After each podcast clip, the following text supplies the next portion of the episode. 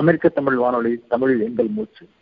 வணக்கம் நேயர்களே அமெரிக்க தமிழ் வானொலியும் புரட்சி கவிஞர் பாரதிதாசன் தமிழ் மன்றம் இணைந்து நடத்தும் மற்றும் ஒரு சிறப்பு நேர்காணலுக்கு உங்களை அன்போடு வரவேற்கிறேன். நான் உங்கள் பிரசாத் பாண்டியன். நேர்களே பழங்காலம் தொட்டு இன்று வரை மனித வாழ்வோடு இயற்கை என்னும் பொருள் தவிர்க்க இயலாத இணக்கமான உறவை கொண்டு திகழ்கிறது. இயற்கையை வியந்து புரிந்து கொண்டு இயற்கையோடு இணைந்த வாழ்வை வாழ்ந்த நாம் இன்று இயற்கையை அடக்கியால பல்வேறு நிலைகளில் செயலாற்றுகிறோம். ஆனால் இன்றளவும் இயற்கை வரையறுக்குள் அடக்கிவிட முடியாதவாறு எல்லையற்ற ஆற்றலுடையதாகவே வழங்குகிறது. தொழிற்சாலைகளை இயற்கை வளங்கள் அளிக்கின்றன என்பது பரவலான குற்றச்சாட்டு. அதிலிருந்து வெளிவரும் நச்சுப்புகை அதன் கழிவு ஆற்றல் கலந்து குடிநீரை மாசுபடுத்துவது என்று சிலவற்றை கூறலாம். அதனால் தொழிற்சாலைகளை மட்டும் முழுமையாக மூட வேண்டும் என்று யாரும் கூறவில்லை. தொழிற்சாலை இல்லாமல் ஒரு நாடு பொருளாதார வளர்ச்சி பாதையில் நடக்க முடியாது என்று அனைவரும் அறிந்ததே. அதனினும் பெரியதாக அரசுக்கு ஒரு பணி உண்டு. அது குடிமக்களை காக்கும் பணி. குடி புறம் காத்து ஓந்தி குற்றம் கடிதல் வது என்று வேந்தன் தொழில் என்பார் ஐயா. ஒரு அரசு மக்கள் உயிர் காக்க வேண்டும். மக்களுக்கு தூய்மையான காற்று குடிநீர் வழங்குவது அரசின் கடமை. அரசு சட்ட தடம் விலகும் போது மணி அடித்து செல்ல வேண்டிய சரியான பாதையை காட்டுவது சமூக ஆர்வலர்களின் பொறுப்பு. அத்தகைய பொறுப்பாளர் எழுத்தாளர் மனித உரிமைகள் காப்பாளர் ஸ்டெர்லைட் எட்டு வழிச்சாலை அணு உலை அனல் மின் போபால் என்ற இயற்கை எங்கெங்கெல்லாம் அளிக்கப்படுகிறதோ அதன் முகமாக நின்று முதல் குரல் எழுப்பக்கூடிய மனிதர் சுற்றுச்சூழல் செயற்பாட்டாளர் திருமதி நித்யானந்த் ஜெயராமன் நமது அழைப்பை ஏற்று இன்று நம்மோட சொல்லை பற்றியும் அதிலிருந்து நாம் பாடம் கற்ற கரை தேர்ந்தெடுக்கலாமா என்பதை பற்றியும் உரையாளர் நமது நன்றிகள் அவருக்கு. தூத்துக்குடியில் ஸ்டெர்லைட் ஆலையின் மூட கோரி இரண்டாயிரத்தி பதினெட்டாம் ஆண்டு மார்ச் இருபத்தி ரெண்டில் போராட்டம் நடத்தி துப்பாக்கிச் சூட்டிற்கு பதிமூணானவர்கள் பலியான இரண்டாம் ஆண்டு நினைவு நாள் என்று அவர்கள் நினைவாக நம் அனைவரும் முப்பது வினாடிகள் அமைதி காப்போம். ஸ்டெர்லைட் மாசுபாடு சுற்றுச்சூழல் கட்டுப்பாடு கற்றுக்கொள்ளாத பாடங்களும் என்ற தலைப்பில் திருமதி மத்தியானந்த ஜெயராமனோட உரையாட இருக்கிறோம். இப்போதெல்லாம் தூங்குவதற்கு முன் கொஞ்ச நேரம் என் அம்மாவை இணைக்காமல் பார்த்துவிட்டுத்தான் கண் மூடுகிறேன். இப்போதெல்லாம் தூங்குவதற்கு முன் கொஞ்ச நேரம் என் அம்மாவை இணைக்காமல் பார்த்துவிட்டுத்தான் கண் மூடுகிறேன். ஒருவேளை தூக்கத்திலேயே என் உயிர் இருந்தாலும் நான் கடைசியாக பார்த்தது என் அம்மாவின் முகமாகத்தான் இருக்க வேண்டும். ஒருவேளை தூக்கத்திலேயே என் உயிர் இருந்தாலும் நான் கடைசியாக பார்த்தது என் அம்மாவின் முகமாகத்தான் இருக்க வேண்டும். இந்த கவிதைக்கு சொந்தக்காரர் தூத்துக்குடி ஸ்டெர்லைட் கலவரத்தில் வாயில் சுடப்பட்டு உயிர் நீத்து பதினேழு வயது நிரம்பிய இழந்தவர் வினிஸ்டா மோரன். அவரின் கவிதையை இந்த நிகழ்வில் படிப்பது நம்மை நீங்காத இரு ஆழ்த்தினாலும் ஸ்டெர்லைட் மாசுபாடு பற்றியும் அதிலிருந்து கற்றுக்கொள்ள வேண்டிய பாடத்தை பற்றியும் பேசி முன் நகர வேண்டிய தருணம் இது. திருமதி நித்யானந்தேரம் அவர்களை ஸ்டெர்லைட் பற்றியான அவரை தொடக்க உரையை பேசுமாறு அழைக்கிறேன். வணக்கம் திருமதி நித்யானந்தேரம் வணக்கம் ஐயா. இங்க அழைப்பு கொடுத்ததுக்கு ரொம்ப நன்றி. இது ஒரு ரொம்ப ஒரு துயரமான ஒரு துக்கமான ஒரு நாள். ரெண்டு ஆண்டுகளுக்கு முன்னாடி இந்த துப்பாக்கி சூடு நடந்துச்சு. இதை பத்தி பல விதமான விசாரணைகளும் விமர்சனங்களும் வந்துருது. இந்த விசாரணைகள்ல ஒரு முக்கியமான விஷயம் விசாரிக்கப்படவில்லை. இது துப்பாக்கி சூடு யாரோட தூண்டுதலில் நடத்தப்பட்டது? இதுல வந்து தொழிற்சாலை தொழிற்சாலை அந்த அந்த தொழிலதிபர் இவரோட கை இருந்திருக்குமா அப்படின்ற ஒரு சந்தேகமும் இருக்கு. இது வந்து முழுமையாக ஆராயப்படலை. ரெண்டாவது இதுக்கு வந்து நான் பேச வந்திருக்கிறது குறிப்பா இது இதோட இந்த இந்த இந்த சம்பவத்தின் பின்னணியில இருக்கக்கூடிய சூழல் ரீதியான பிரச்சனைகள். ஏன்னா மக்கள் அங்கே வெளியே வந்தது சும்மா இருக்கிற ஒரு கம்பெனியோ ஒரு தொழிற்சாலையோ போயிட்டு தூண்டி அதுக்கு எதிராக வந்து போராட்டம் போடக்கூடிய போராட்டம் போடக்கூடிய மக்கள் இல்லை. ஏன்னா அவங்க அவங்க உங்களுக்கு அவங்களோட வேலை இருக்கு. அந்த வேலையை மீறி அவங்களோட கடமைகளை மீறி மற்ற விஷயங்களை மீறி அவங்க வந்து தெருவுக்கு வராங்கனாக்கா அது வந்து அதுக்கான ஒரு காரணம் இருக்கும். அந்த காரணம் என்னன்னு பார்த்தீங்கன்னாக்கா இந்த ஸ்டெர்லைட் தாமரை உருக்காலத்திலிருந்து ஏற்படக்கூடிய மாசு. சாதாரணமா இந்தியா போன்ற இடங்கள்ல வந்து மாசோட டாலரன்ஸ் லிமிட் நம்மளுக்கு கொஞ்சம் அதிகமாவே இருக்கு.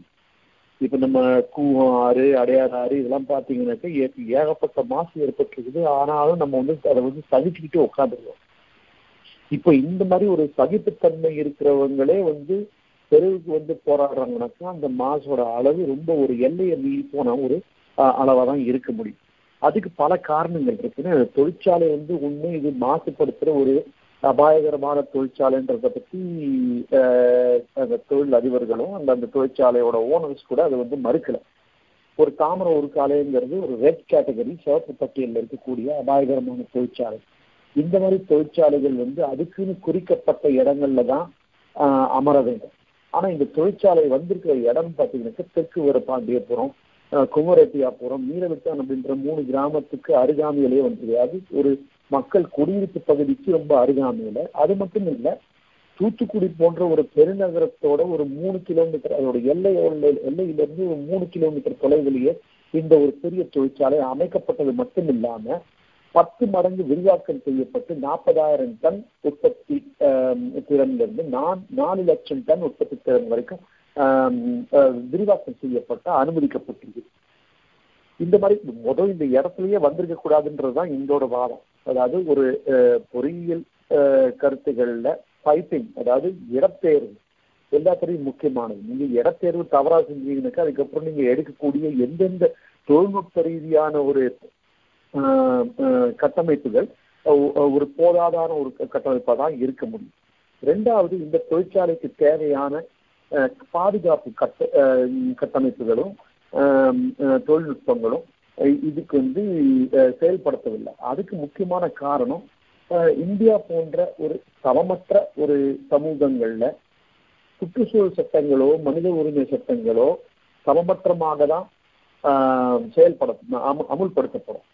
அப்போ இந்த தொழிற்சாலை வந்துருச்சுன்னா இந்த தொழிற்சாலை சுற்று வட்டாரத்து குறைஞ்சபட்சம் ஐநூறு மீட்டர் அந்த ஒரு பசுமை அரண் தேவைப்படும். அதாவது இது வந்து இந்த தொழிற்சாலை நீங்க வந்து ஸ்டேட் ஆஃப் தி ஆர்ட் உலகத்திலேயே இருக்கக்கூடிய எல்லாத்துலேயும் பெஸ்ட் டெக்னாலஜியை பயன்படுத்தினா கூட ஒரு இன்ஜினியரிங் கெமிக்கல் பிளான்ட் மெட்டலர்ஜிக்கல் பிளான்ட்னு இருக்கும்போது அதுலேருந்து அதில் உங்களுக்கு ஹண்ட்ரட் பர்சன்ட் சேஃப்டிங்கிறதுக்கு இடமே கிடையாது. அப்போ அதுல வந்து ஒரு இது இந்த இந்த தொழில்நுட்பங்கள்லாம் மீறி ஒரு விபத்து நடந்தா அதுல இருந்து பாதுகாக்கிறதுக்கு ரெண்டு முக்கியமான விஷயம். ஒண்ணு வந்து இந்த கிரீன் பெல்ட்னு சொல்லக்கூடிய பசுமை அரண். ரெண்டாவது செட் பேக் அதாவது இந்த ஒரு எளிதா பாதிக்கக்கூடிய இடங்கள் அதாவது குடியிருப்பு இடங்களோ நீர்த்தேக்க பகுதிகளோ இதுல இருந்து போதுமான ஒரு தூரத்தை வந்து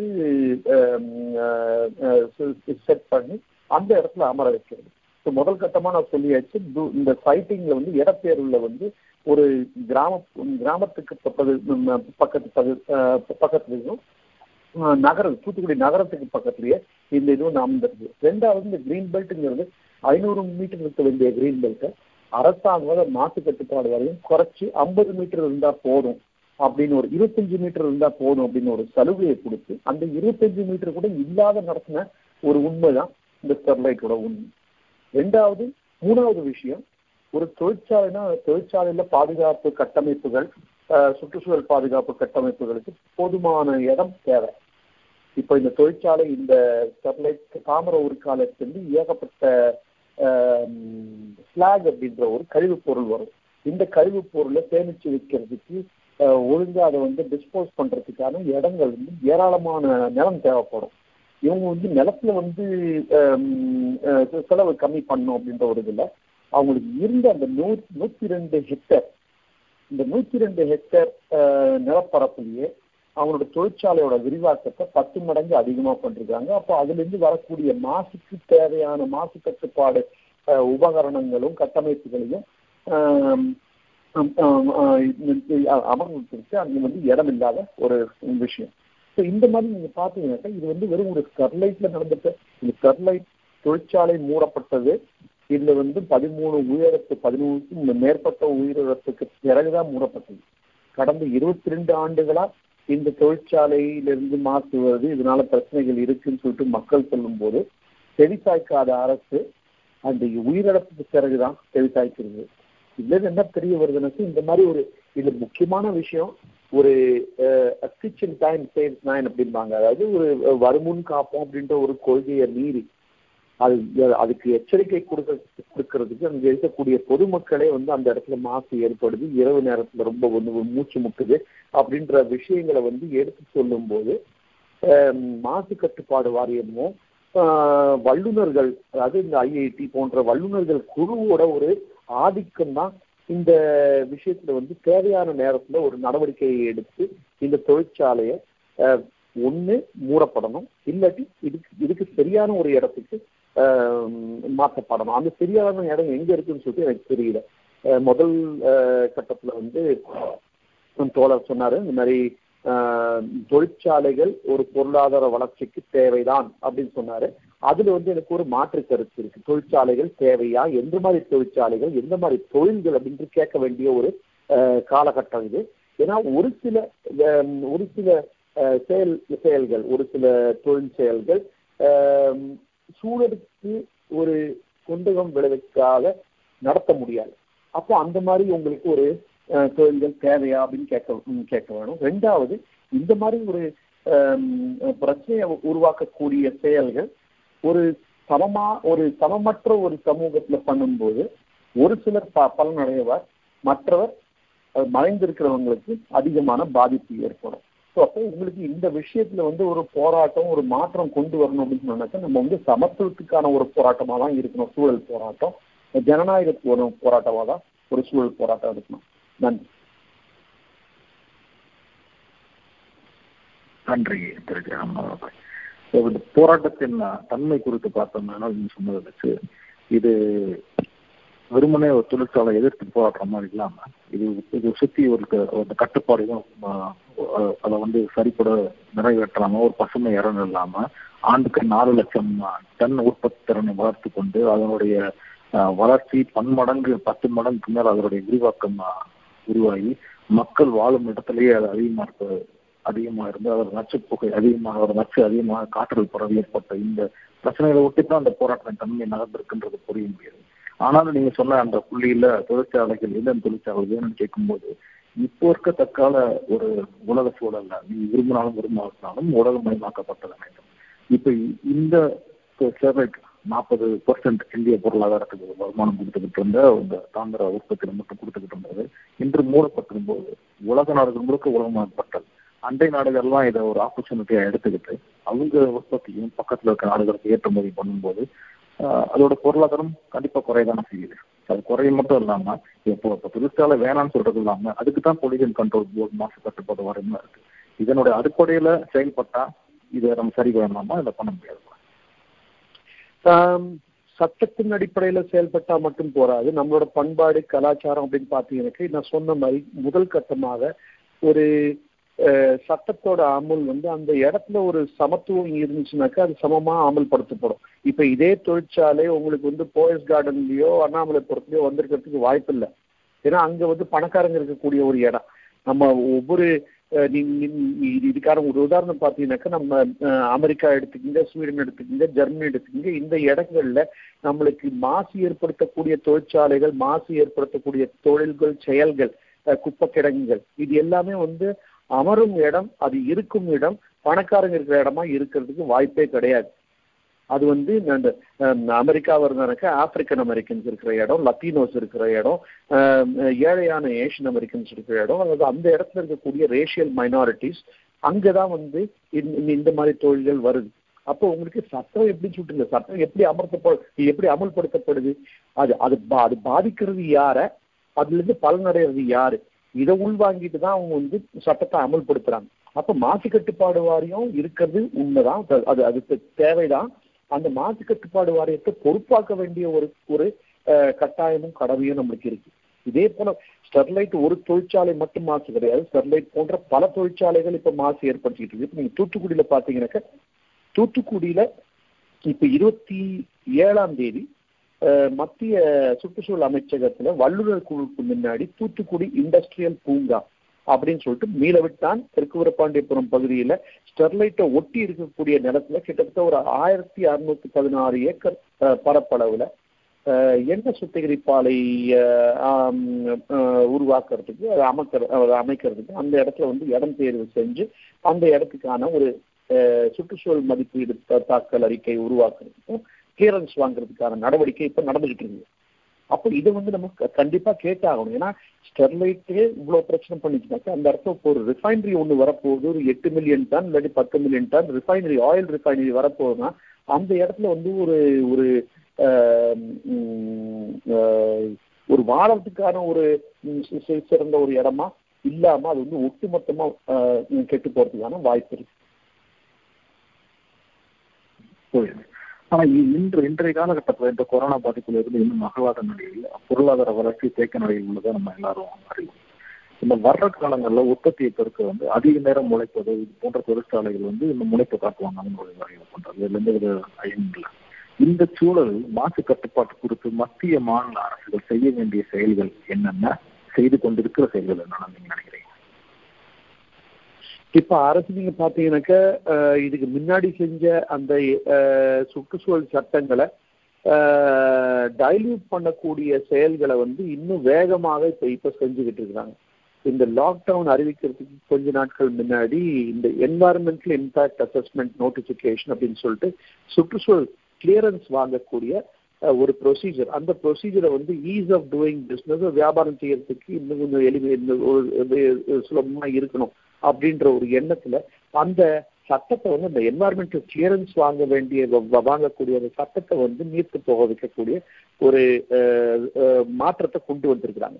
இதுல வந்து முக்கியமா நம்ம இது இதுல இருந்து நம்ம பயப்பட வேண்டிய விஷயம் என்னன்னு கேட்டீங்கன்னாக்க இந்த சட்டத்துல என்ன சொல்றாங்கன்னா நீங்க தொழிற்சாலைக்கு ஒருவேளை கிளியரன்ஸ் வாங்காம சட்டத்தை மீறி நீங்க வந்து க தொழிற்சாலையை கட்ட ஆரம்பிச்சு அதை வந்து செயல்படுத்த ஆரம்பிச்சிட்டீங்கன்னா ஒன்றும் பிரச்சனை கிடையாது.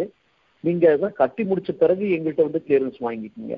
அப்படி சொல்லும்போது யாரும் வந்து ஒரு முன்கூடியே இது இந்த கிளியரன்ஸ் வாங்கி செய்ய மாட்டாங்க. ஏன்னா முன்கூடி கிளியரன்ஸ் வாங்கணும்னாக்க நீங்க மக்கள்கிட்ட போய் கருத்து கேட்கணும். மக்கள்கிட்ட போய் கருத்து கேட்டோம்னாக்க மக்கள் எங்களுக்கு இந்த தொழிற்சாலை இங்க வேண்டாம் அப்படின்னு தான் சொல்லுவாங்க.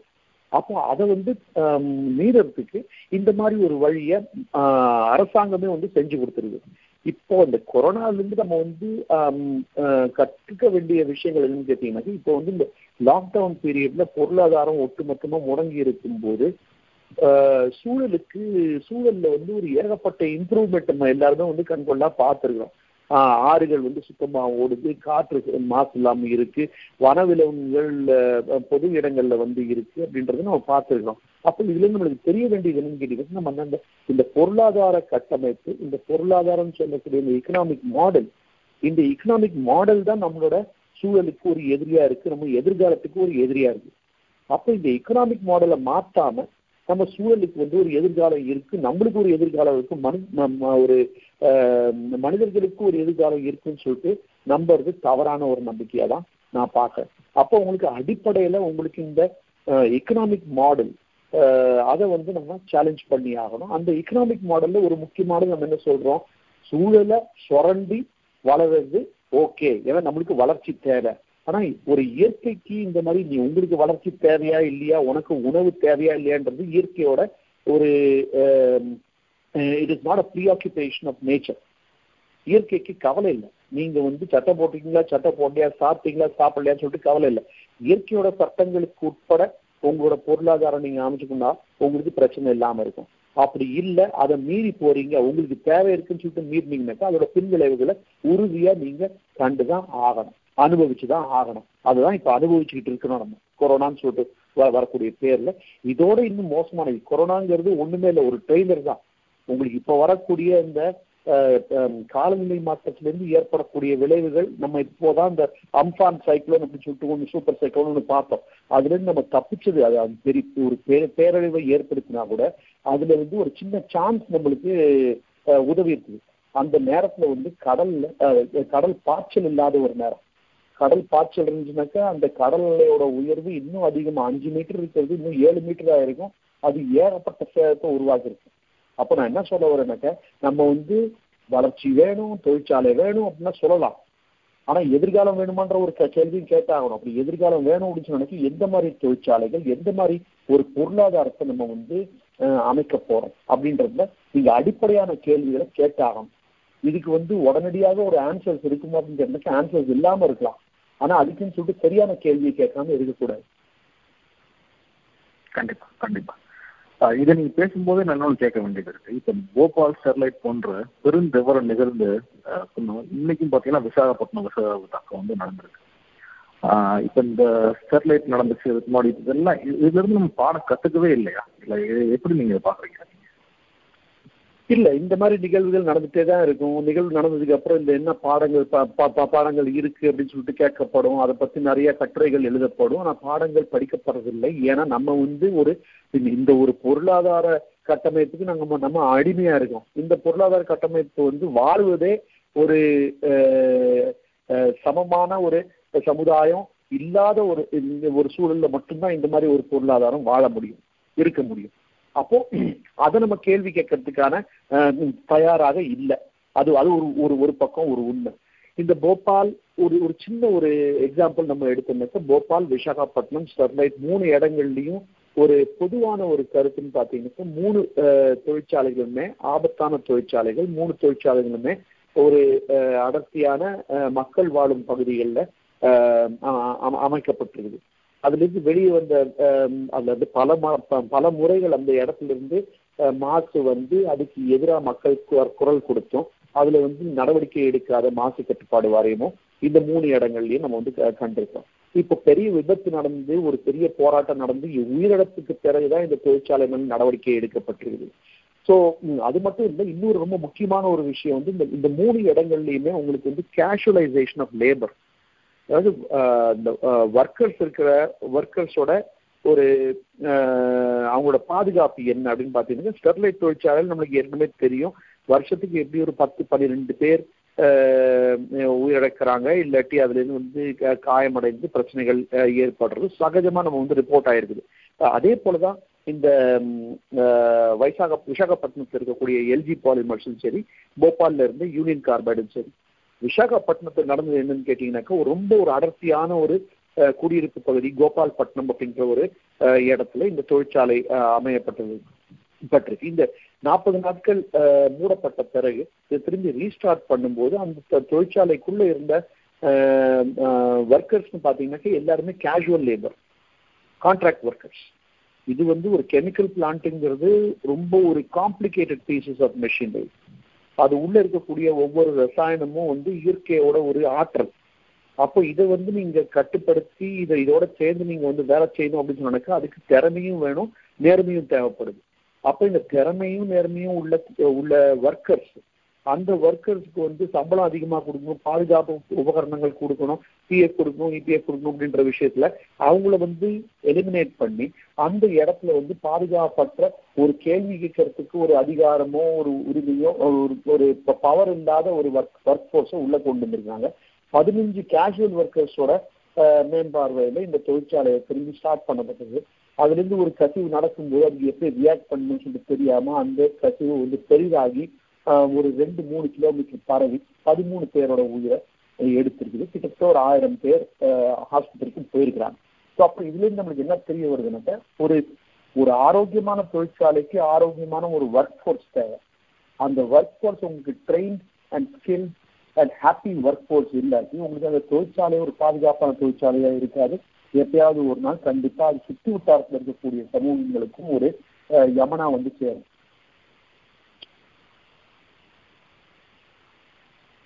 கண்டிப்பா. நன்றி. இது அமெரிக்க தமிழ் வானொலி தமிழ் எங்கள் மூச்சு ஸ்டெர்லைட் மாசுபாடு சுற்றுச்சூழல் கட்டுப்பாடும் கற்றுக்கொள்ள பாடங்களும் என்ற தலைப்பில் திரும்ப நித்யானந்த் ஜெயராமன் அவர்கள் உரையாடி கொண்டிருக்கிறோம். இதை இது ஒட்டி எனக்கு இன்னொரு கேள்வி இருக்குங்க. இப்ப நீங்க சொன்ன மாதிரி பாத்தீங்கன்னா இத மேலை நாடுகளுக்கும் நமக்கும் உள்ள கண்டிப்பா அதை பத்தி ஆய்வு பண்ணியிருப்பீங்க. ஆனா வெகுஜன மக்கள் பார்வையில் இருந்து நான் ஒரு கேள்வி செய்யறேன் இதே மாதிரி தொழிற்சாலைகள் வளர்ச்சி நாடுகள் மேலை நாடுகள்லாம் பாத்தீங்கன்னா இது மாதிரியான ஒரு இண்டஸ்ட்ரீஸோ இல்ல தொழிற்சாலைகளோ இயங்கி கொண்டுதான் இருக்கு. ஆனா அவர்கள் இயற்கையை பாதுகாக்கிறவர்களும் இந்தியாவில் நம்ம இயற்கையை பாதுகாக்கிறவர்களும் கிட்டத்தட்ட கண்டிப்பாக கண்டிப்பா கம்மியா இருக்கின்றத நீங்க நினைக்கிறேன். அப்ப அந்த மாதிரி இதெல்லாம் சரி பண்றது தான் இல்லையா? அந்த சட்டமும் இந்த இயற்கை மாசு கட்டுப்பாடு வரையும் அனைத்துமே. இதை நம்ம சரி செஞ்சுட்டோம்னா இந்த மாதிரி எக்கனாமிக்கல் டிஃபரன்சஸ் சொல்ற மாதிரி சமமாற்ற நிலைமையை சரி பண்ணி நம்ம இயற்கை வளங்களையும் எதிர்கால சந்ததியையும் பாதுகாக்க முடியாதுன்னு நினைக்கிறேன் எப்படி இந்தியாவுக்குள்ள ஒரு சமமற்ற சூழல் இருக்கோ அதே போலதான் உலக லெவல்லையும் சமமற்ற சூழல் இருக்கு. இப்ப நம்ம வந்து ரெகுலரா ஒரு த- தகவலோ நியூஸோ கிடைக்கிறது என்னன்னு கேட்டீங்கன்னாக்கா இப்ப வளர்ந்த நாடுகள்ல இருந்து வளர்ந்து கொண்டிருக்கிற நாடுகள் மேல வந்து இந்த ஒரு கு- குப்பைகளையோ கழிவுகளையோ பிளாஸ்டிக் பொருட்களையோ இல்லாட்டி பா- பழுதடைந்த கப்பல்களையோ உடைக்கிறதுக்கு இல்லாட்டி டிஸ்போஸ் பண்றதுக்கான ஒரு இடங்களா ஒரு குப்பை கிடங்குகளா பயன்படுத்துறாங்க. அதே போலதான் இப்போ ஒரு நம்ம நம்ம வந்து ஒரு ஸ்வச் பாரத் மாடல் எடுத்துக்கோங்க. இந்த ஸ்வச் பாரத் என்ன பண்றோம்? தொடப்பத்தை எடுத்துட்டு ஒரு இடத்த சுத்தம் பண்றோம். சுத்தம் பண்ணும்போது அந்த இடம் நம்மளுக்கு ரொம்ப மதிக்கு மதிப்பான ஒரு இடம் அப்படின்ற ஒரு அறிகுறி. அந்த சுத்தப்படுத்தப்பட்ட பிறகு இருக்கிற குப்பையை எங்க போடுறோம்? ஒரு மதிப்பில்லாத ஒரு இடத்த நம்ம வந்து மதிக்காத ஒரு இடத்துல கொண்டு போய் போடுறோம். அப்போ நீங்க ஒவ்வொரு நகரத்துலயும் பாத்தீங்கன்னாக்கா நகரத்தை சுத்தமா வைக்கிறதுக்கு ஒரு சேரி ஒண்ணு பின்னாடி அந்த சேரி பக்கத்துல நம்ம போயிட்டு குப்பை குடங்க வைப்போம். அதே போலதான் வளர்ந்த நாடுகளும் அவங்களோட தொழிற்சாலைகளை சுத்தம் பண்றோம். இப்போ வந்து லேக் ஒன்டாரியோ அப்ஸ்டேட் நியூயார்க்ல லேக் ஒன்டாரியோவோட கரையில சிஸ்புரோ பான்ஸ் அப்படின்னு ஒரு ஒரு கம்பெனி வந்து ஒரு மர்க்குரி தெர்மோமீட்டர் தொழிற்சாலை வச்சிருந்தாங்க.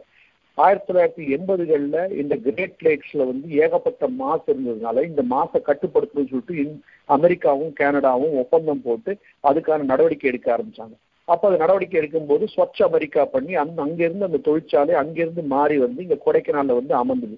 இதுல வந்து என்ன பெரிய ஒரு ஒரு இது பண்ணிருக்கிறாங்க? அவங்க நாட்டுக்குள்ள ஒரு சமத்துவம் இருந்தாலும் நாட்டுக்கும் நாட்டுக்கும் இருக்கக்கூடிய ஒரு சம சமமற்ற ஒரு சூழலை அவங்க பயன்படுத்தி அந்த அந்த பொருள் அந்த பொருளை உற்பத்தி செய்யறத உடல அந்த பொருளை உற்பத்தி செய்யக்கூடிய முறைகளை மாத்தல அதை உற்பத்தி செய்யக்கூடிய இடத்த மட்டும் மாத்திருக்காங்க அதே ஒரு இதுலதான் நம்ம பொருளாதார வளர்ச்சி அப்படின்ற ஒரு இதுல இந்தியாவும் அதை வரவேற்புச்சு. அப்ப பொருளாதார வளர்ச்சிக்கு நாங்க வந்து விஷத்தை சாப்பிடுறோம். நாங்க விஷத்தை சாப்பிடுறோம் கிடையாது. ஒரு சிலர்கள் விஷத்தை சாப்பிடுவாங்க இந்த இந்த தெர்மோமீட்டர் ஃபேக்டரி வந்து என்னோட உடம்புல இருக்கக்கூடிய ஜுரத்தை என்னால கரெக்டா வந்து கணிக்க முடிஞ்சது. ஆனா இது தெர்மாமீட்டர் உற்பத்தி செய்யக்கூடிய அந்த பணியாளர்களுக்கு ஏகப்பட்ட ஒரு பிரச்சனையாச்சு. ஸோ அப்போ இந்த இந்த ஒரு differential apportionment of environmental hazards அது வந்து நம்மளோட இக்கானமிக் மாடலோட ஒரு ஹால்மார்க் ஸோ அதனால தான் நான் திரும்பி திரும்பி சொல்றேன் இந்த தொழிற்சாலைகள் மற்ற இடங்கள்ல ஒழுங்கா இது இயங்குது அப்படின்னு சொல்லும்போது உங்களுக்கு சைனால இருக்கக்கூடிய மாசு யாரோட மாசு? அது ஒரு பக்கம் சைனாக்கு உற்பத்தி செஞ்சு அவங்களுக்கு வந்து ஒரு பொருளாதாரத்தை கொடுக்கு கொடுக்குது. அதே சைனா தான் இப்போ அமெரிக்காவுக்கு பொருளை கொடுக்குது. இப்போ அமெரிக்காவில் வந்து இந்த இந்த கோவிட் நைன்டீனுக்கு மாஸ்க் இல்லை அப்படின்னு அதுக்கு அதுக்கான காரணம் நீங்கள் பார்த்தீங்கன்னாக்கா சைனாவில் வந்து அந்த பிளாஸ்டிக்கை பயன்படுத்தி அந்த மாஸ்க் தயாரிக்கக்கூடிய தொழிற்சாலைகள் இயங்கலை. அப்போ இதில் வந்து எங்கே சுத்தம் செய்யப்பட்டிருக்குது? இது அமெரிக்காவோட மாசா சைனாவோட மாசா அப்படின்ற ஒரு கேள்வி வரும்.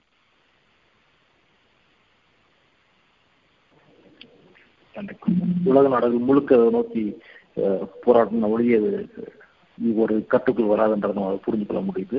ஆனா இதை ஒட்டி இதுல இருந்து மாறுபட்ட ஒரு கேள்வி உங்களுக்கு நான் கேட்க விரும்புறேன்னா இன்றைய அந்த ஊரடங்குல புலம்பெயரும் தொழிலாளர்கள் படும் அவலம் வந்து நாடு விடுதலை பெற்ற போது நடந்ததை விட அதிக வழி தருவதாக நமக்கு இருக்கிறது.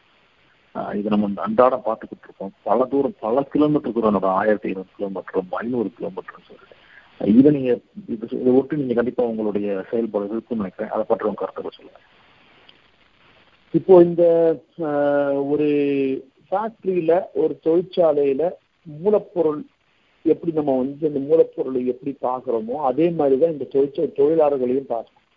இந்த லாக்டவுன் அறிவிக்கப்படும் போது இந்த மாதிரி ஒரு நம்ம சென்னை தமிழ்நாட்டில் மட்டும் ஒரு பதினஞ்சு லட்சம் இடம்பெயர் தொழிலாளர்கள் இருக்கிறாங்கன்றது கணக்கிலேயே எடுக்கலை. நம்ம பிரதமர் வந்து நாலு மணி நேரம் டைம் கொடுத்திருந்தாரு.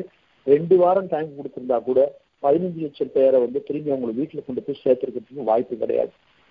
அப்போ இவங்க வந்து நம்மளுக்கு கண்ணுக்கு படாத ஒரு ஒரு பாப்புலேஷன் ஒரு சமூகமா இருக்கிறாங்க. இவங்க எப்ப கண்ணுக்கு வந்து எப்ப எப்ப நம்ம கண்ணுக்கு பட்டோம்னா இந்த இந்த இது முடிஞ்ச உடனே இவ்வளவு பேர் வந்து வீட்டுக்கு கிளம்புறதுக்கு ரோட்ல வந்து நின்ன பிறகுதான் நம்மளுக்கு வந்து ஓஹோ நம்ம ஊர்ல வந்து இவ்வளவு பேர் இருக்கிறாங்களா அப்படின்னு சொல்லிட்டு தெரிய வந்துச்சு. ரெண்டாவது இது வரைக்கும் நீங்க தமிழ்நாட்டிலேயே எடுத்தீங்கன்னாக்கா வட மாநிலக்காரன் இந்திக்காரன் சொல்லிட்டு நம்ம வந்து ஒரு கொஞ்சம் ஒரு எசமாதான் பேசக்கூடிய ஒரு சூழல். பல இடங்கள்ல நம்ம வந்து ஒரு பக்கம் தமிழர்களா யாதும் ஊரே யாரும் கேள்வின்னு சொல்லிட்டு ஒரு பக்கம் அதை சொல்லிக்கிட்டு இருக்கிற அதே நேரத்துல ஒவ்வொரு இடங்கள்லயும் நம்ம வந்து வெளிநாட்டு வெளிமாநில ஆட்கள் வந்து நம்ம ஊர்ல வந்து நம்மளோட வேலைகளை புரிஞ்சுட்டாங்க அப்படின்றத சொல்றோமே தவிர அவங்கள வந்து அங்கேருந்து அவங்க அவங்க தள்ளப்பட்டு இங்க வந்தது ஏன் அப்படின்றத நம்ம பார்க்கறது கிடையாது. அதுக்கான காரணங்கள் அந்த பகுதியில் இருக்கக்கூடிய பொருளாதார போதாமை போதாமை தான். அப்போ அந்த விஷயத்தை நம்ம பார்க்க பார்க்காத போது இங்க இருக்கக்கூடிய உழைக்க வர உழைக்கிறவங்களும் வெளிமாநிலத்திலிருந்து நம்ம ஊரை தேடி வந்துட்டு உழைக்கிறவங்களும் இவங்க ரெண்டு பேரும் ஒருத்தருக்கு ஒருத்தர் எதிரியா பார்ப்பாங்க பாத்துக்கிறாங்க ஆனா தொழிலதிபர்களும் அரசாங்கமும் ரொம்ப சந்தோஷமா இருக்கு. இப்ப இந்த இடம்பெயர் தொழிலாளர்கள் திரும்பி வீட்டுக்கு போகணும்னு சொல்லிட்டு துடிக்கிற அந்த நேரத்துல கர்நாடகால ரொம்ப ஒரு இன்ட்ரெஸ்டிங்கான ஒரு சட்டத்தை கொண்டு வர ட்ரை பண்ணாங்க. அவங்க என்ன சொன்னாங்கன்னா யாரும் வந்து போகக்கூடாது ஏன்னா அந்த கிரெடாய் அப்படிங்கிற கட்டட கட்டுமான வேலைகள் செய்யக்கூடிய ரியல் எஸ்டேட் லாபி அந்த லாபி வந்து இவங்க எல்லாம் ஊருக்கு போயிட்டாங்க நம்மளுக்கு வந்து இங்க ஒர்க்கர்ஸ் இருக்காது. அது ஒர்க்கர்ஸ் இருக்காதுங்கிறது தவறான விஷயம். ஒர்க்கர்ஸுக்கு வந்து ஒரு சீப் லேபர் இருக்காது. அப்படின்னு சொல்லிட்டு இவங்களை வந்து போகிறதுல இருந்து தடுத்து வைக்கிறதுக்கான நடவடிக்கையை எடுக்கிறதுக்கு முயன்றாங்க. அப்புறம் வந்து இந்த இந்த இந்த ஒர்க்கர்ஸை வந்து ஒரு ரா மெட்டீரியல் ஒரு ஒரு ஒரு பொருள் போல கூட நம்ம வந்து பார்க்க ஒரு மதிப்பு கொடுக்காத ஒரு சூழல் தான். இதுலயும் நீங்க பாத்தீங்கன்னாக்கா இந்த வந்திருக்கிற ஒர்க்கர்ஸ் எல்லாருமே ரொம்ப ஒரு ஓரங்கட்டப்பட்ட சமூகங்கள்லேருந்து வந்திருக்கிற ஆட்கள். அப்போ இதை திரும்பி நம்ம நம்ம இந்தியாவோட அந்த ஒரு சாதி பிரச்சனையும் வர்க்க பிரச்சனையும் ரொம்ப தெளிவா இந்த மைக்ரேட் ஒர்க்கர் இஷ்யூஸ் இஷ்யூஸ்லயும் வந்திருக்கு. இப்ப தமிழ்நாட்டுல இருந்து கடந்த ஒரு எட்டு ஒன்பது நாட்களா நிறைய பேர் கிளம்ப ஆரம்பிச்சாங்க. கிளம்ப ஆரம்பிச்சு நான் நான் வந்து கும்மிடிப்பூண்டி பகுதி பக்கத்துல இந்த ஆந்திரா தமிழ்நாடு பார்டர் ஏரியால ஒரு பார்க்கும்போது அது படப்படையா எடுத்து அங்கேருந்து வந்து ஆந்திரா ஆந்திரா பார்டரை தாண்டி திரும்பி அவங்க வந்து உத்தரப்பிரதேஷ் அருணாச்சல் பிரதேஷ்னு சொல்லிட்டு போறதுக்கு நடந்து வந்துட்டு இருக்காங்க சைக்கிள்ல வந்துட்டு இருக்காங்க. இது நடந்துட்டு இருக்கும்போது கார்பரேஷன் கமிஷனர் சென்னை கார்பரேஷனோட கமிஷனர் என்ன சொல்றாருன்னு ஒன்னு ரெண்டு பேர் தெருவில் இருப்பாங்க. பாக்கி எல்லாரும் பாதுகாப்பா அவங்க சேஃப்லி அட் ஹோம் அப்படின்னு சொல்லிட்டு ஒரு பொய்ய பிரம்மாண்டமான பொய்ய சொல்றாங்க. அதாவது இது இது நடக்கிறத வந்து ஒரு அங்கீகரிக்க கூடாது அங்கீகரிக்காம இதுக்கான சரியான ஒரு ஒரு திருத்த நடவடிக்கையை எடுக்காம இதை வந்து ஒரு இக்னோர் பண்ணக்கூடிய ஒரு இது ட்ரை பண்ணாங்க. ஆனா இப்போ வந்து அது அந்த சூழல் மாறி இப்போ ஓரளவுக்கு அரசாங்கத்தோட கொஞ்சம் தெரிஞ்சிருக்குது அதாவது இந்த இந்த நடக்கக்கூடிய மக்களை எடுத்து சமூக கூடங்கள்லையும் கல்யாண மண்டபங்கள்லையும் அவங்களுக்கு சாப்பாடு போட்டு தண்ணி கொடுத்து அவங்களுக்கு வந்து ஒரு பாதுகாப்பான போக்குவரத்து ட்ரெயின் ஏற்பாடு செஞ்சு அவங்களுக்கு திருப்பி அனுப்பக்கூடிய ஒரு சூழலா மாறி இருக்கு அது வந்து ஒரு வரவேற்க வேண்டிய ஒரு விஷயம். ஒரு ரெண்டு வாரம் கிட்டத்தட்ட வந்து தமிழ்நாட்டில் வந்து ரொம்ப ஒரு கேஸாக தான் இருந்துச்சு. இது அமெரிக்க தமிழ் வானொலி தமிழ் எங்கள் மூச்சு ஸ்டெர்லைட் மாசுபாடு சுற்றுச்சூழல் கட்டுப்பாடும் கற்றுக்கொள்ளாத பாடங்களும் என்ற தலைப்பில் திருமதி நித்யானந்த் ஜெயராமன் அவர்கள் உரையாட கொண்டிருக்கிறோம். வணக்கம் நித்யானந்தம் ஐயா. என் பேர் சங்கரபாண்டி. நான் வாஷிங்டன் பகுதியில் இருக்கிறேன். உங்களுடைய கட்டுரைகள் இதெல்லாம் நான் தொடர்ந்து இந்த குறிப்பாக ஸ்டெர்லைட் விஷயத்தில் வந்து நிறைய படிச்சிருக்கிறேன். உங்களுடைய ஓயாத பணிக்கு மனித உரிமை செயல்பாட்டுக்கு என்னுடைய நன்றி கலந்த பாராட்டுகள். நான் எனக்கு ஒரு ஒரு சின்ன கருத்து அப்புறம் ஒரு கேள்வி ரெண்டும் இருக்குது அதுன்னு சொல்கிறேன் கருத்து வந்து நீங்கள் சொன்னீங்க இந்த மாதிரி மேலை நாடுகளில் வந்து இதே மாதிரி சிக்கல்கள் இருக்குது. ஒரு கருப்பின மக்கள் வாழ்கிற பகுதியோ அல்லது லட்டினோ மக்கள் வாழ்கிற பகுதியிலையோ இந்த மாதிரி ஒரு விஷயத்துங்களை எளிதாக செய்ய முடியுதுன்னு சொல்லிட்டு. ஆனால் உங்களை போன்ற மனித உரிமை செயல்பாட்டாளர்கள் அது எல்லா இனத்தை சேர்ந்தவர்களும் தொடர்ந்து போராடுறதுனால அதில் ஒரு மாற்றம் ஏற்பட்டிருக்குன்னு நான் நினைக்கிறேன். ஏன்னா நானே சில எடுத்துக்காட்டுகளை சொல்ல முடியுங்க குறிப்பாக நான் கொலம்பஸ் ஒஹாயோவில் நகரத்தில் இருக்கும்போது அங்கிருந்து ஒரு நகரத்துக்குள்ளே இருந்து விமான நிலையத்துக்கு போகிறதுக்கு சரியான நெடுஞ்சாலை இல்லைங்கிறதுக்காக ஒரு குறுக்கு வழியாக ஒன்று போடலாம்னு சொல்லிட்டு பருக்கின மக்கள் வாழ்கிற பகுதி வழியாக அதை கொண்டு போகிறதுக்காக இது பண்ணு. கருப்பின மக்களை வந்து இடப்பெயர்ச்சி செய்யணும்னு சொல்ல முயற்சி செஞ்சப்போ அங்கே நகரத்தில் இருந்த மனித உரிமை போராளிகள்லாம் அது கடுமையாக தடுத்து அதற்கு பிறகு வந்து அங்கே ஒரு சட்டமே ஏற்றினாங்க எல்லாமே வந்து வெளிப்படையாக டிரான்ஸ்பரண்டா இணையத்தில் வெளியிட அப்போ அந்த டைம் அந்த டைமில் இணையமே வந்துருச்சு. ஸோ எல்லாமே அதனுடைய அப்ரூவலாக இருந்தாலும் சொல்கிறாங்க எதாவது எந்த அடிப்படையில் முடிவு செய்கிறாங்கன்னு சொல்லிட்டு ஒரு வெளிப்படைத்தன்மையை கொண்டு வந்தாங்க. அது சில கிட்டத்தட்ட இருபது இருபத்தைந்து ஆண்டுகளுக்கு அப்புறம் தான் அந்த திட்டத்தை வந்து நிறைவேற்றினாங்க. அதுவும் வந்து அவங்கள இடப்பெயர்ச்சி செய்யாமலே சில மாற்றங்களை செய்து கொண்டு வந்தாங்க இடப்பெயர் செய்ய வேண்டிய ஒரு சிலருக்கு மட்டும் அதுக்கு உண்டான இதெல்லாம் கொடுத்தாங்க. ஸோ ஒன்று ரெண்டாவது வந்து இங்கேயே கூட டெலவார் பகுதியில் இப்போ நம்ம அங்கே நண்பர்கள் தோழர்கள் இருக்கிற இடம் நாங்கள் இருக்கிற இடத்துக்கு பக்கத்துலேயே அந்த டெலவர் ஆறு ஒட்டி ஒரு நைலான் தொழிற்சாலை வந்து மா தூப்பான் தன்னுடைய துப்பானே அங்கே தான் இருக்குது. அங்கே கொண்டு வரதா இருந்தாங்க. அது ரொம்ப அதிகமாக மாசு ஏற்படுத்துங்கிறதுனால வந்து அதை வெளியேற்றாங்க இங்கேருந்து இப்போ இங்கே உள்ள சட்டங்கள் வந்து அது கடன் கொடுக்கலன்னு கடைசியில் சென்னையில் கும்மிடி பூண்டில் தான் அது அமைக்கப்பட்டிருக்கு. முதல்ல இந்த மகாராஷ்டிரா போய் அங்கேயும் மறுக்கப்பட்டு இது என்னன்னா வந்து இங்கே வளர்ந்த நாடுகளில் வந்து இப்போ அந்த மனித உரிமை அமைப்புகள் வந்து கொஞ்சம் குரலை அதிகமாக ஒழிக்கிறாங்க. அவங்களுக்கு ஓரளவுக்கு சக்தி பலம் வந்திருக்குன்னு தான் நினைக்கிறேன். அதை நம்ம தலைவர் ட்ரூ ட்ரம்ப் வந்து எல்லாத்தையும் திரும்பவும் மாற்றினாலும் கூட மாற்ற வாய்ப்பு இருக்குது அந்த மாதிரி இதெல்லாம் செய்யக்கூடாது கேட்கக்கூடாதுங்கிறதுக்காக இப்போ ஒரு ஸோ அந்த வகையில் வந்து உங்களுடைய செயல்பாடுகள்லாம் உண்மையிலேயே வந்து நீங்கள் ஒரு உயிருக்கு அச்சம் இருந்தால் கூட இதெல்லாம் செய்யறது வந்து ஒரு பெரிய பாராட்டுகள். இப்போ கேள்வி வந்து ரெண்டு விஷயம். ஒன்று அதாவது இது வந்து நான் வந்து வெளிப்படையாக இதை பற்றி ஒரு தெளிவான விளக்கம் கிடைக்கலங்கிறதுனால தான் நான் இந்த கேள்வி கேட்குறேன் அந்த எல்எம்இஎஸ் சொல்லி ஒரு இணையதளம் ஒரு இளைஞர்கள் மத்தியிலலாம் பயங்கர பிரபலமாக இருக்கிற தளம். நிறைய இளைஞர்கள் வந்து கேட்குறாங்க லெட்டஸ் மேக் இன்ஜினியரிங் சிம்பிள் வீடியோக்களை வெளியிடுறவர் வந்து. அவர் வந்து குறிப்பாக உள்ளே உள்ள போய் என்ன இருக்குன்னு சொல்லி வந்துட்டு அங்கே அதனால ஒரு ஸ்டெர்லைட்ல எந்த பிரச்சனையும் இல்லை அப்படின்னு சொல்லி ஒரு வீடியோ வெளியிட்டார். நான் அதை நான் நம்புறேன்னு சொல்லலை. அதாவது வந்து அரசாங்கத்தினுடைய அழுத்தத்தின் கீழே என்ன வேணாலும் செய்ய முடியும். இப்போ கூட ஒரு ரெண்டு வாரத்துக்கு முன்னாடி கௌதம் தேசிராஜன் சொல்லி ஒரு ஐஏசி பெங்களூர்ல வந்து பேராசிரியராக வந்து ஓய்வு பெற்றவர் நினைக்கிறேன் ஒரு ஒரு எல்லாம் வாங்கினவர் ஒரு வேதியியல் பொறி பேராசிரியர். அவர் கூட ஒரு கட்டுரை எழுதியிருக்கிறாரு ஸ்டெர்லைட் இதை பத்தி. ஆனால் ஒரு அதில் எந்த சாரமும் இல்லை அதில் ஒரு எந்த அறிவியலும் இல்லைங்கிறது இது. நான் கூட அதில் போய் ஒரு எதிர்ப்பு தெரிவித்து ஒரு கமெண்ட் போட்டேன் நான். ஸோ இதில் என்னென்னா இவங்க வந்து அரசாங்கம் வந்து தொடர்ந்து அப்துல் கலாமை கூடங்குளத்தில் பயன்படுத்தின மாதிரி இந்த மாதிரி அறி அறிஞர்களையும் அறிவியல் அறிஞர்களையும் அரைவேக்காட்டு பொறிஞர்களையும் இந்த மாதிரி வச்சு பிர- செய்யும் போது அதை எதிர்க்கிறதற்கு மாறும் சரியான ஒரு ஆஹ், இது ஆள் பற்றாக்குறை நமக்கு போதிய அளவு இல்லைங்கிறது கூட இருக்கலாம். நேரமின்மை அந்த இதெல்லாம் இருக்கலாம். ஸோ அதனால் இது வரைக்கும் அந்த ஆஹ், ஏதாவது நீங்க அதை கருத்து சொல்ல முடியும்? ஆ இது எல்என்எஸ் போட்டிருந்த வீடியோ வந்து ரொம்ப பரவலா ஆஹ், பகிரப்பட்டது. அதுக்கான ஒரு மாற்று அதுக்கான ஒரு பதிலும் நாங்கள் சொன்னோம். அதே நேரத்தில் அந்த எல்என்எஸ் வந்து உருவாக்கின அந்த இளைஞர்களை பிவி மினரல்ஸோட மாசு மற்ற மாசுகளை எதிர்க்கிறதுக்கு நம்மளுக்கு இன்னும் ஆள் பலம் தேவை அறிவு பலம் தேவை. நீங்களும் வாங்கன்னு கூப்பிட்டோம். ஆனால் அதில் வந்து யாரும் வந்து சேரலை. எனக்கு என்ன படுதுனாக்கா அது ஒரு ஒன் ஆஃப் வீடியோ அந்த மாதிரி வீடியோக்கள் வந்துட்டு தான் இருக்கும்.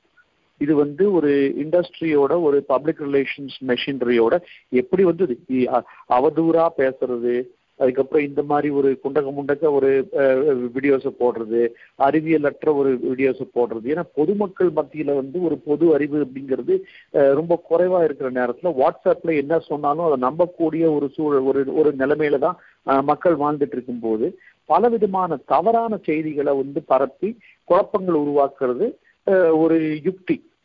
அப்ப இந்த யுக்தியை வந்து நம்ம உண்மையை சொல்லிதான் இது பண்ணோம்னா உண்மைக்கு வந்து அதிகமான மார்க்கெட் கிடையாது.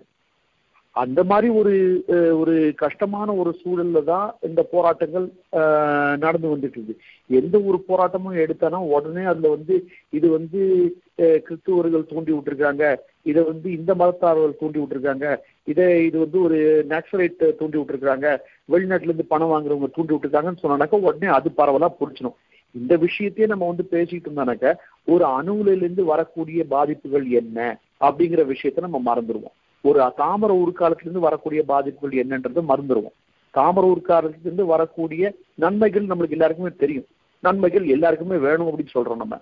அப்ப பாதிப்புகளை நீங்க புரிஞ்சுக்கணும். பாதிப்பு இல்லாத நன்மைகளை பெற முடியுமா? அப்படி இல்லாட்டி அந்த பாதிப்பு வருதுன்னா அந்த பாதிப்பு யாருக்கு? பணக்காரனுக்கு பாதிப்புனா எனக்கு பிரச்சனையே கிடையாது. ஏன்னா அவன்கிட்ட வந்து தாங்கும் தன்மை இருக்கு. ஏழைகளுக்கு பாதிப்புனாக்கா அது வந்து ஒரு பிரச்சனை. ஏன்னா தாங்கும் தன்மை கிடையாது. ஆனா இந்த மாதிரி ஒரு விஷயத்துல வந்து பலனும் இருக்கு பாதிப்பும் இருக்குன்னு சொல்லி பலன் எனக்கு பாதிப்பு உனக்கு அப்படின்றதுதான் இந்த பொருளாதாரத்தோட ஒரு அறிகுறி. அப்போ இதை வந்து நம்ம ஒவ்வொருத்தையும் நம்ம வந்து இப்போ நான் நிறைய எக்ஸ்பர்ட்ஸ் அப்படின்னு சொல்றோம். அந்த வல்லுநர்களுக்கு வெறும் எக்ஸ்பர்டீஸ் அப்படின்னு அவங்க படிச்ச ஒரு பட்டம் மட்டும் போராது அந்த எக்ஸ்பர்டீஸுக்கு தேவையானது நேர்மையும் தைரியமும். நேர்மையும் தைரியமும் இல்லாத ஒரு எக்ஸ்பர்ட் வந்து எக்ஸ்பர்ட்டே கிடையாது. ஒரு சயின்டிஸ்டே கிடையாது. ஆனா இப்ப நீங்க பாத்தீங்கன்னாக்கா இந்த சயின்டிஸ்ட் அப்படின்னு சொல்லக்கூடிய சமூகத்துல ஒரு நேர்மை பற்றாக்குறை இருக்கு ஒரு தைரிய பற்றா பற்றாக்குறை இருக்கு.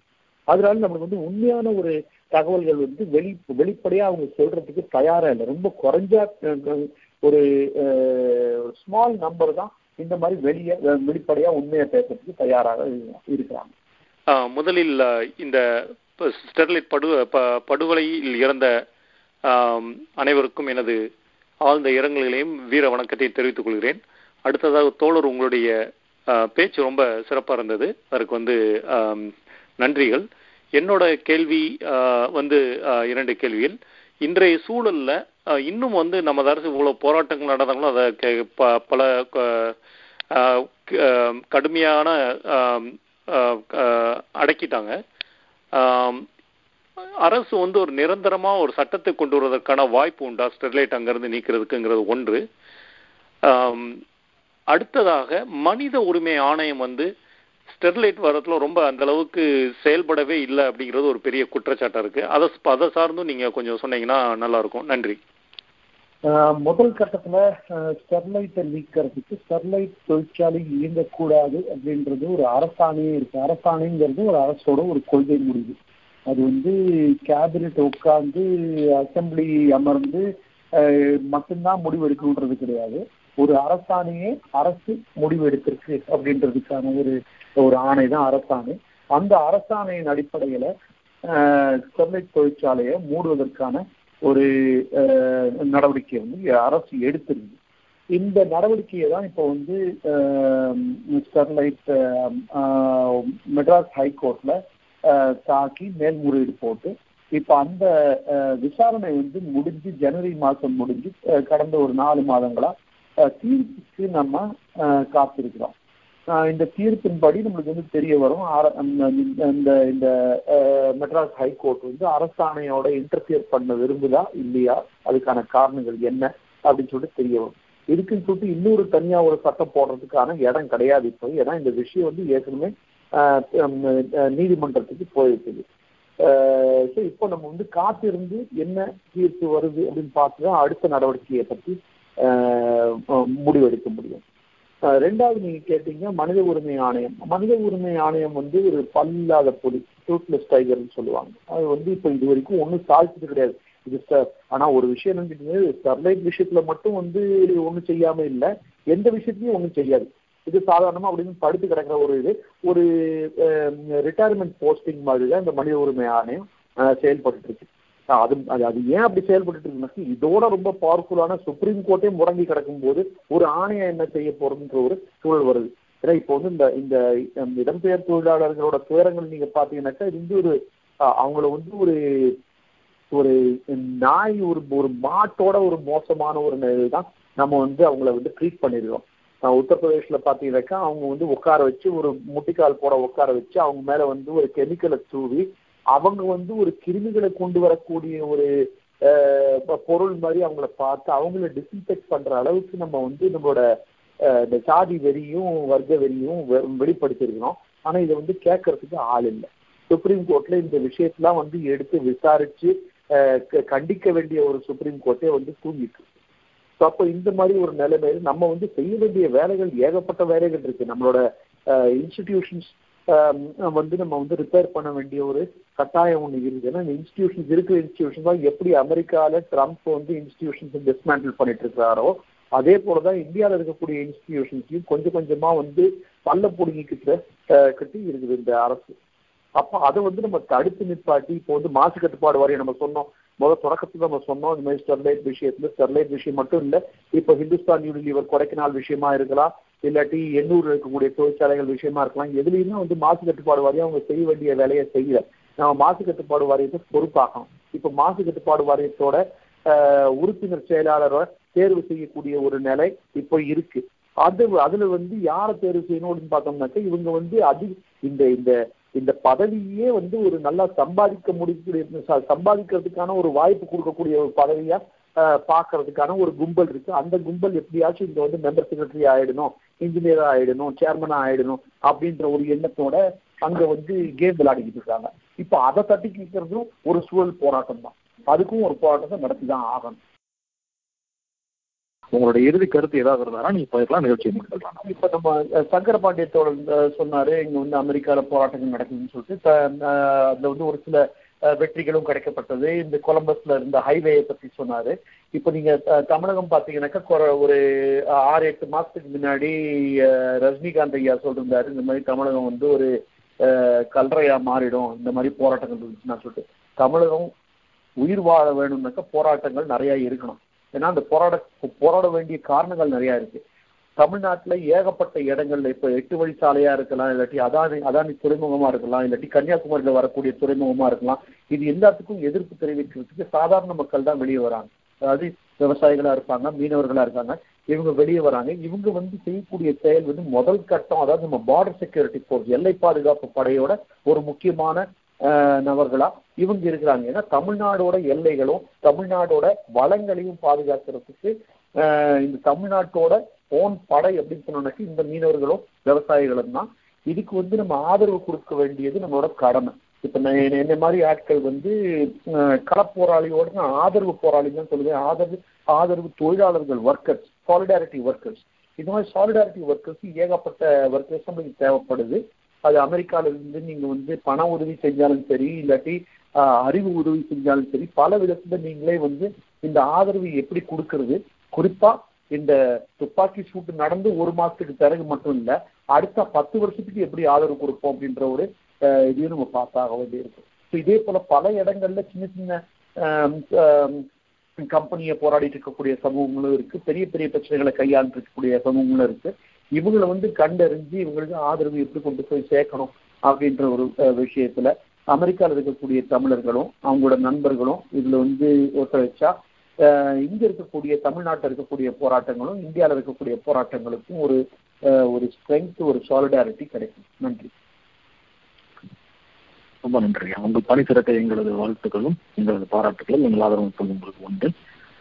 எங்களது அழைப்பை ஏற்று ஸ்டெர்லைட் மாசுபாட்டு சுற்றுச்சூழல் கட்டு கட்டுப்பாடும் கற்றுக்கொள்ளாத பாடங்களும் என்ற தலைப்பில் உரையாற்றிய உங்களுக்கு எங்களது நன்றியை தெரிவித்துக் கொள்கிறோம்.